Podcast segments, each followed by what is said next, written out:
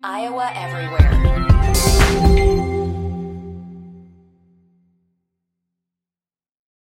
All right, welcome to the uh, Hook Podcast uh, here today. That's Mike Palm. I'm Ken Miller. We're going to cover a lot of ground in the next 20, 25 minutes or so. Of course, on the eve of uh, another big college football Saturday and NFL Sunday. We'll get back into that, all culminating with a Monday night rematch of the Super Bowl last year, the Eagles and the Chiefs. The Chiefs right now, two and a half point favorite at Circa Sports. Hello, Mike Palm. Good to, well, good to speak with you. How are you?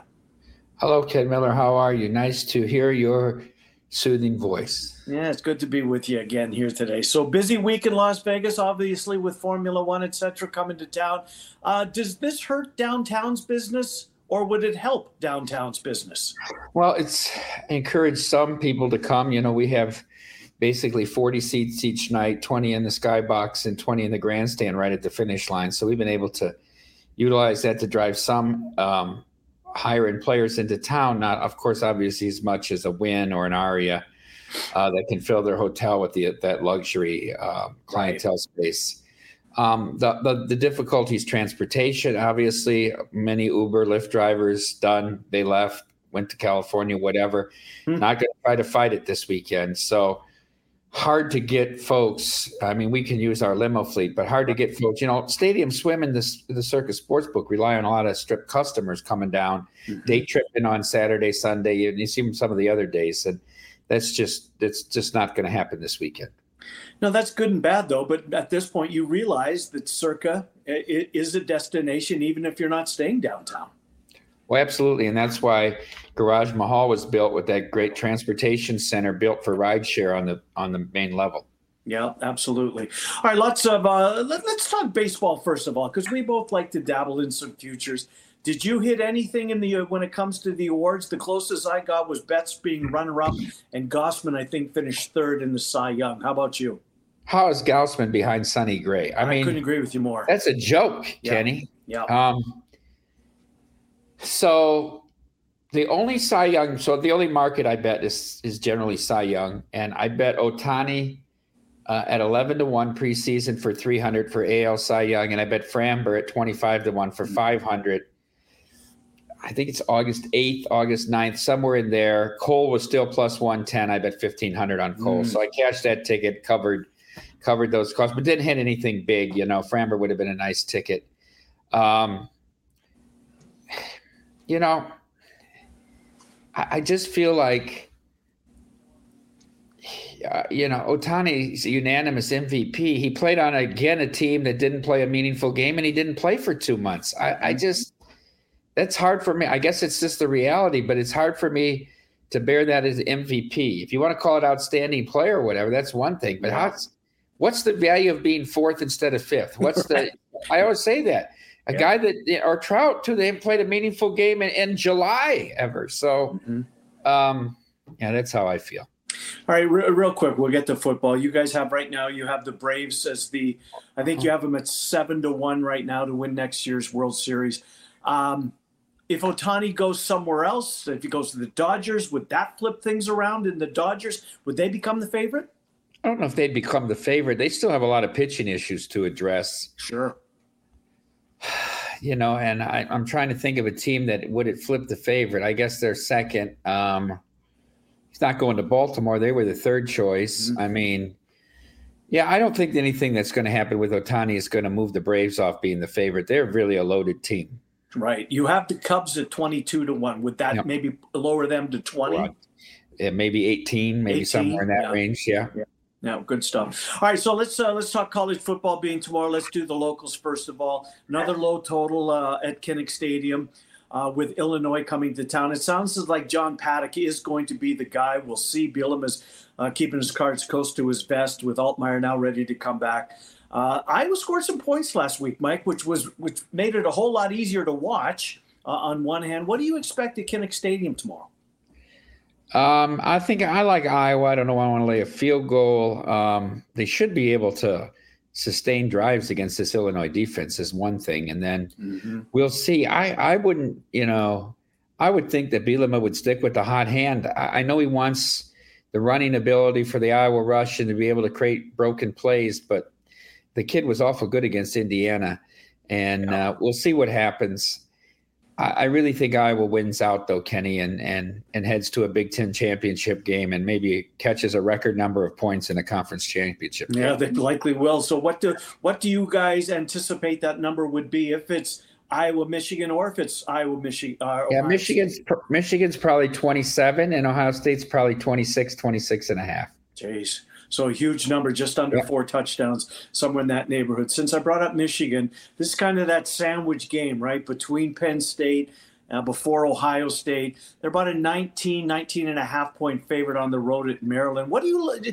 You think that there's a bit of a letdown, or with everything that's going inside the program, do they circle the wagon mentality? There's no letdowns for America's team. All right, America's team has to perform every week for the country and the nation who's looking upon them. What a ridiculous saga, huh? Yeah. First of all, Tony Petitti, who's the you know. Um, Manfred's hatchet man in baseball who botched the whole Astros cheating scandal. Um, really, I, I didn't what, recall that. Yeah. Oh yes, you know he was Manfred's number two the last five mm, years. Yeah, I did. I guess I didn't put two and two together. And before that, he ran MLB Network. The timing of the whole thing was ludicrous, obviously to me. Mm-hmm the, to make the decision and leak it while Michigan's on the plane. Why would it be on a Friday? Why wouldn't it be on a Monday? I, I don't know. I think if you're Harbaugh though in Michigan, you're thanking your lucky stars. He got three Saturdays off. I mean, yeah. if this preempts the NCAA from doing anything, wow, mm-hmm. they got scot free. In other words, here, and they've used this to create this us against the world mentality. Here's Hoya paranoia. Sherrone Moore's crying on the sideline. My God, we did it for you. I thought he died. Did Harbaugh yeah. die? Wins the wake. Was he diagnosed with the? Fa- I mean, the whole thing is so ridiculous. Yeah. And at the end of the day, I don't think it makes much of a difference. I know they are more conservative without him on the sideline. They get they were conservative the first month of the year. They never even attempted a pass mm-hmm. last week. They get very very conservative. Will that make a difference in a game? If Ohio State gets a lead, maybe that makes a difference. But he gets to prep them all week, which I think is more important than being there on Saturday. Yeah, no, I don't disagree with that. Uh, are Georgia and Michigan the best two teams in the country? I throw Oregon into that mix, and I think they're the best three. I don't really want to rank them. Okay. Um, you know, and here comes Alabama all of a sudden, you know, suddenly with a competent offense.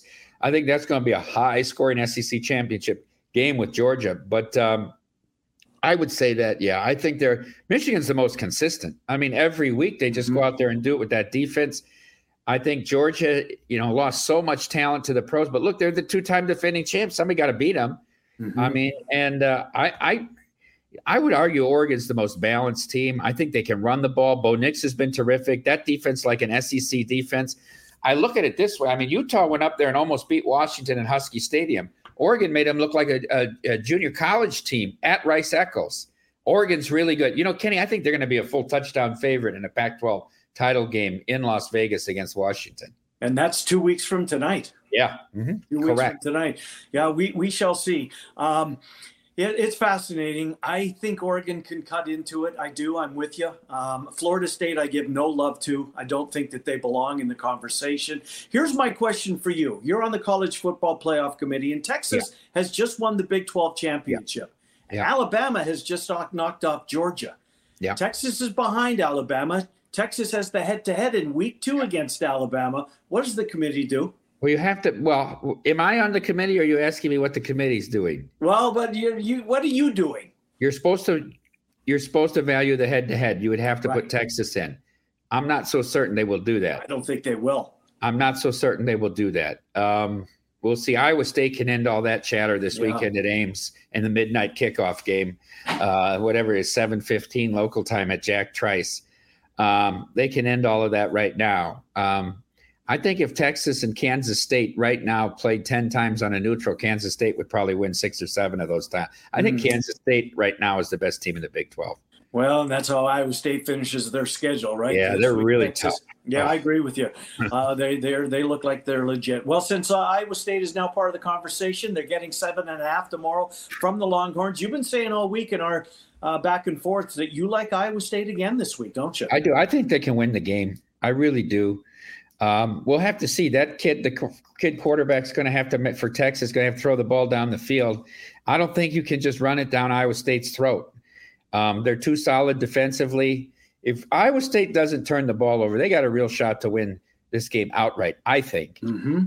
Um, and I, I took seven and a half already. I don't want the game to slide away with me and go down to seven. Obviously, it's more important to get seven and a half than it would be eight or seven, right? You don't want it Sure, to go critical down. number. I don't Yeah. care about eight really that much, but I know it comes into plays with twos if you're down late. But um, yeah, I, I like Iowa State this weekend. I think that's going to be a real good game in, a, in the, the spotlight window for Fox. So what uh, um what what what do you think this number does between now and kickoff? Could you see sevens popping? I don't think so. Yeah. I think there's too much. I think there's a lot of sharp money on Iowa State this weekend, and I think that'll keep it. I think that you know, I think that will keep it at seven and a half. Let me ask you this: If Matt Campbell got a call from College Station and they said, "We want to give you," I mm-hmm. don't. I think the ten year contracts are over, but we want to give you five years and we're going to pay you forty three million dollars. Does Matt Campbell go? Boy, he's been so far, as we know, he's still here. Yeah. Um, a lot of folks thought that window of him leaving had closed with the with the start they had comp- uh, combined with last year's record. I think you have to listen because of one reason. You're in the SEC. I think there's only one move left in college athletics, and that's the Big Ten, two super conferences. Yeah. And what does this do for Iowa State? You grew up here, you know the state of Iowa very well. Yep. What does this do for the Cyclones? Is there a chance they get left behind? I think if you're Matt Campbell, you have to factor that into any decision that's out there. We're talking about the SEC. Be hard to say no. Yeah. They might become Oregon State or Stanford or Cal Right. or Washington State, right? Yes. They're going to go to the ACC, 30 mediocre teams in the ACC. Um, yeah, that's a factor. I mean, he's probably got a job for life there in Ames if he wants I think it, so. doesn't, Yeah. doesn't he? Who's more secure? there. Who's more secure in their job, him or Kirk Ferentz? Uh, I think Matt Campbell, because Kirk Ferentz has a new athletic director. Now Yep. he's going to have to answer to somebody for the Yep. first time in a long time. Uh, obviously, the offense hasn't gone well, and then let's not forget that it's a entirely different Big Ten next year. No big, no Big Ten West. Here Yep. come the four heavy heads from the Pac-12. This is going to make it incredibly interesting. Last year, I'd say Campbell does. Yeah. I would. We'll see. Uh, UNLV and Air Force tomorrow. The reason I bring it up is because I have an opinion in this game. I have really been impressed with UNLV this year.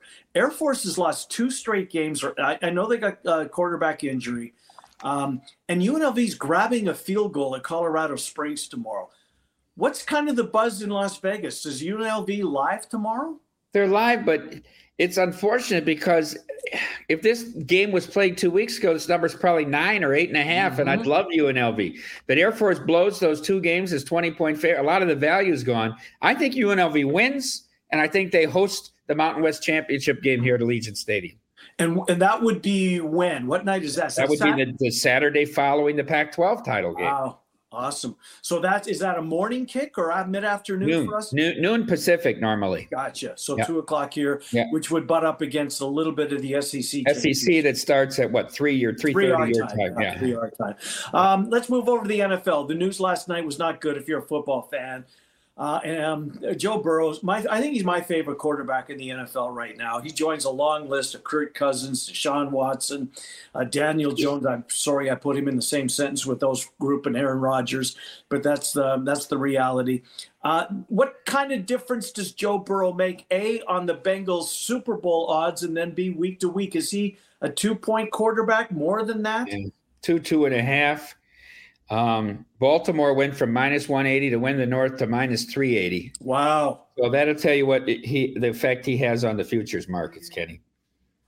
Yeah, that's significant, right? Yeah. Baltimore, um, it- them or the Chiefs? Who do you like more right now? I think Baltimore is the more complete team, but Lamar Jackson hasn't done it in the playoffs yet. So Mhm. It's kind of, you know, how do you hedge your bet there? But I do think Baltimore is the best. They've led in the fourth quarter in all 11 games, Kenny. Yeah, I think they're most complete team. I love the defense. The receiving corps is outstanding. I'm with you. I think Lamar Jackson uh, uh, gets uh, way too much criticism coming his way. Sunday night football.